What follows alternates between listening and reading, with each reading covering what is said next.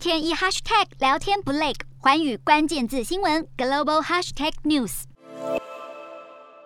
这里是捷克国营电力集团旗下的核电厂杜科瓦尼。捷克政府已经在为杜科瓦尼的新反应炉招标，法国、南韩和美国都有厂商表示强烈兴趣。捷克去年就以安全问题为由，禁止中国和俄罗斯的公司参加竞标。如今当局当然更不希望让会拿火箭轰炸邻国的俄罗斯参与自己国家的能源建设。捷克把核能视为绿能，在设法减少对俄罗斯的能源依赖时，核能电厂就成为当局加紧发展的重要项目。然而在战争当中，核电厂可就是一个脆弱又危险的目标。乌克兰军队虽然奋力对抗入侵的俄军，但是却无力守护自家境内的车车诺比和扎波罗热两座核电厂。车诺比核电厂遭占领后，当时执勤的两百多名工作人员和警卫一直无法离开厂区，当然更无法换班。人的耐力有限，疲倦、愤怒、恐惧都会降低他们维持电厂安全的能力。而另一座陷落的扎波罗热核电厂位在乌克兰南部，是欧洲最大的核电厂，工作人员同样也无法依照安全程序进行轮换，电厂观测系统也被切断连线，甚至现场还一度发现未爆弹。